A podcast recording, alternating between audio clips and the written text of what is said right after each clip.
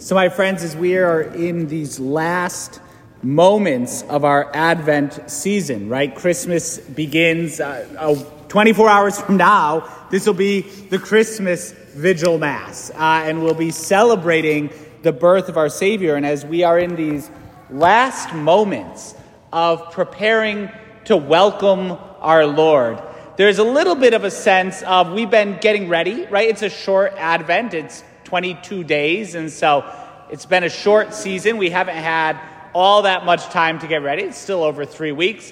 But there's a sense of like, all right, ready or not, right? Here comes Christmas. I think I have all of the gifts I needed to get with some last minute help from my parents that, okay, now everything's all set. And here's Christmas. It's coming. And even more so, as we prepare to welcome Christ anew in our lives, as we prepare our hearts to have room in the inn, so that Jesus has a place in our heart. And hopefully as tomorrow we renew our dedication to welcoming Christ into our tomorrow or Monday, we renew our dedication to welcoming Jesus into my life. What does it mean?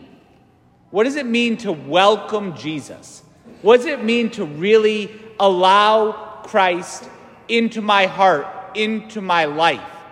And when we ask this, we should look for models, right? How do you do something well? This goes back to Aristotle, and Bishop Barron likes to say, like, how do you do something well? How do you learn how to be good?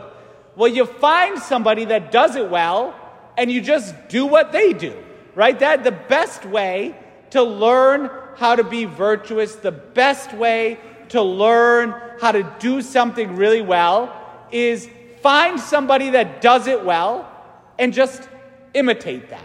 Like, I'm just going to apprentice to you. Who is the model disciple of Jesus Christ? Who welcomes Jesus better than anyone else ever has, and honestly, than anyone else ever will? Our Lady, the Blessed Virgin Mary. She's not only the mother of the church, she is the model member of the church. Mary is the model Christian. And so when we look to her, she can teach us how to welcome Jesus. And so the church wisely this evening presents us with the Annunciation, that moment that Mary first welcomed Jesus, the moment that Our Lady welcomed our Lord in the conception in her virginal womb. And how does Mary do it? Well, there's 4 steps we can talk about this evening. The first is that Mary has an openness to God.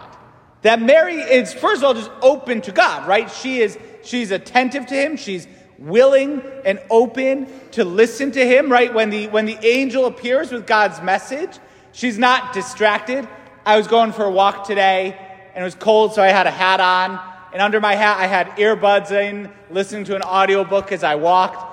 And I remember there was somebody, I was on Central's campus, which is beautiful. Central is beautiful without any students. And so I was on the campus of Central, and one of the Central police officers was there and had gone out to go look at a building and do the regular rounds. But with my hat on and my earphones in and walking very attentively, like, I had to pause my phone to be sure the person didn't try to say hello to me, because if they did, I wouldn't have heard it and I wouldn't have noticed. I was just kind of zoned in to the walk in the audiobook. And maybe that's how a lot of us go through life with regard to God, that we've got our earbuds in, we've got our eyes focused on what we're doing, and if God wants to get our attention, well, we may not hear him because we've got other stuff going on.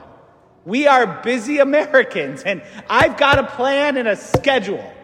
Well, Mary has an openness to God. And the first step in discipleship is to be open, to be ready to receive God's call in our lives. Are we really willing for God to interrupt us? Can God get our attention? In many depictions of this scene, the Annunciation, Mary is pictured at prayer, that she's praying. She gives that time of conversation with God so that it's like, yes, Lord, I'm open anytime you want to talk to me. But guess what? For a couple of hours a day, like, I'm going to be talking to you. And I'm going to be a really good conversation. Hopefully I'll be a good conversation partner in that I'm willing to receive what you may have to say to me. And so this is the first step of discipleship. We each have to ask, and we each have to take these steps. Am I open to God? Like, am I really open? Do I really want to listen to God in my life? Am I able to receive God's divine message? So Mary is open to God, and the angel brings this message. Hail, full of grace, the Lord is with you.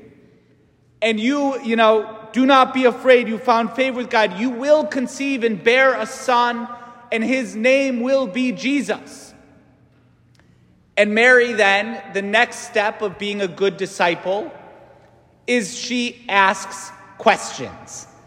She asks this question. How is it gonna happen? How can this be? Since I, in Greek, I know not man.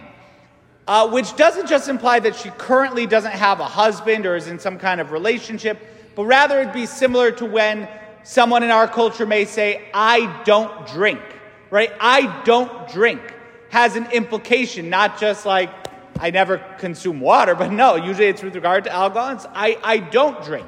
I know not man. It has that connotation, not just of a current state, but of a future state. And so Mary needs to ask a question. You tell me I'm going to be the mother of the Most High, but I know not man.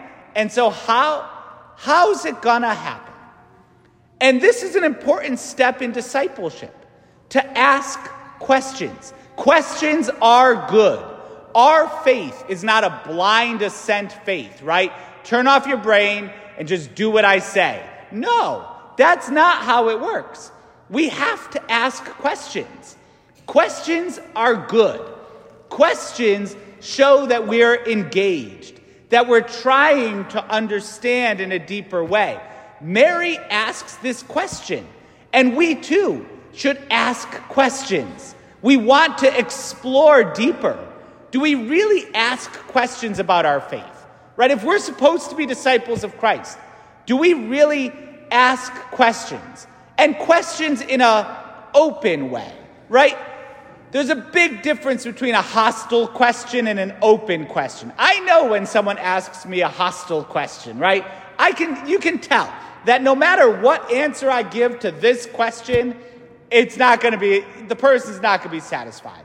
We have in our culture these types of hostile questions where my question is more about me making a point, and I'm not interested in your answer, no matter how good it may be or logical it may be or right it may be. I'm going to ask my question with force and not listen to your answer. That's not what Mary does. When she asks a question, she's open to the answer. And that's what each of us needs before our Lord. This openness that as we ask questions, and we should explore. We should get to know our faith deeper. We should read the Bible, and when we read something, we should say, I wonder what that means. Monsignor Matera, over a year ago now, gave me a study Bible. It's the English Standard Version study Bible that has really tiny, tiny little footnotes that are really good. I went out and I bought the digital copy so I could actually have text big enough to read it. But it's so good because, like, hey, I don't understand this. Well, let me look it up.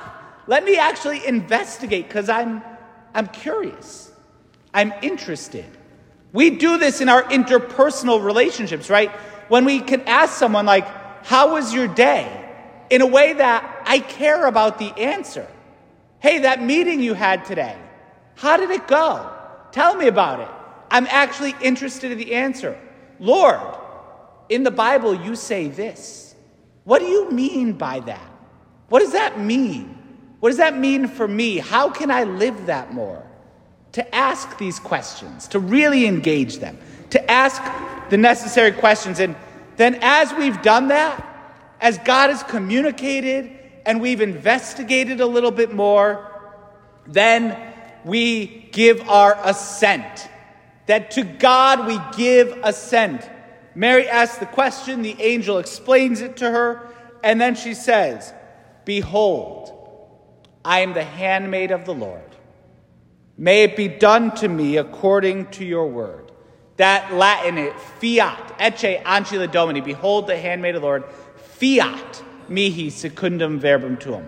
Let it be, right? That's the Beatles, right? Let it be when I find myself in times of trouble. Mother Mary comes to me, speaking words of wisdom.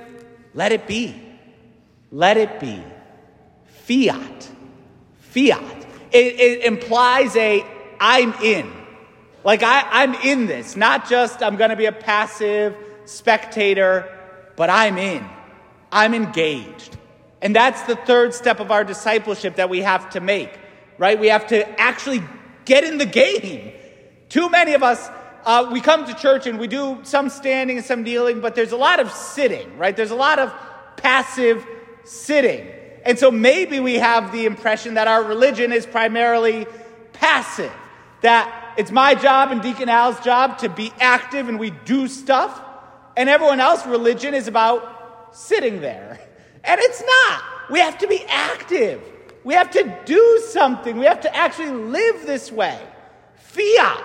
It's like a battle cry, running out onto the field, getting into the game. Fiat. Fiat mihi. I'm in. Lord, 100%. I'm in. I'm committed to this. Fiat. I want to be part of this. I am personally engaging. And we can make that prayer of Our Lady our own, right? If we need a little help getting in the game, if we've maybe been a little too passive in our faith, that is a great phrase to just be a battle cry, to get into the game. Fiat, right? That's also the Italian motor company, Fiat. It all comes from the same place, from Our Lady.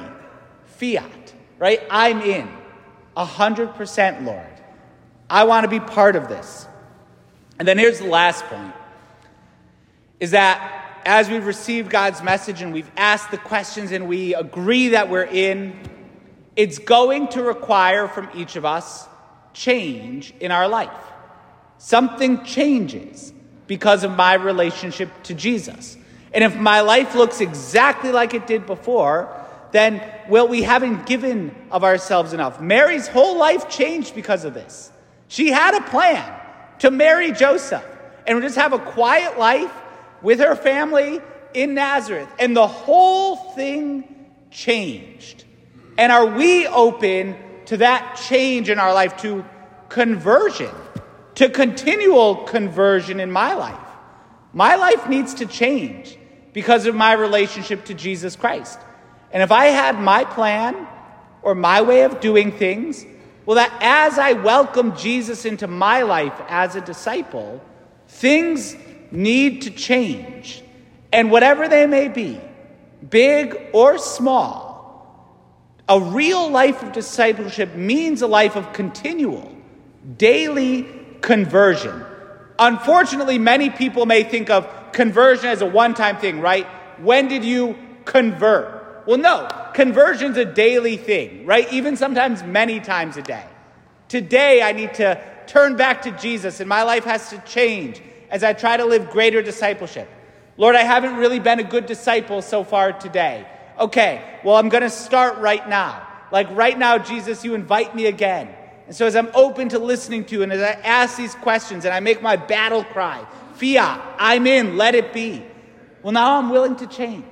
And that means that maybe this person I'm grumpy with, I have to smile at and be a little bit more patient with. Maybe this particular sin that I'm struggling and I've just kind of given in, no, I'm not even going to try to fight that one. Well, no, I got to get back in the fight, right? We got to make these changes. Because we believe in Jesus Christ, we live differently. We live out of primarily union with Jesus. And that changes our life. So let's ask Our Lady for this grace. She is the model disciple. Mary can teach each one of us how to really welcome Jesus. Let's look to her. She's our mom. She teaches us how to do this. And as Mary teaches us, then we too will be disciples. we'll welcome Christ. We'll explore our faith in deeper ways. We'll be in the game, and each of us will be living these radically converted lives as disciples of our Messiah, Jesus Christ.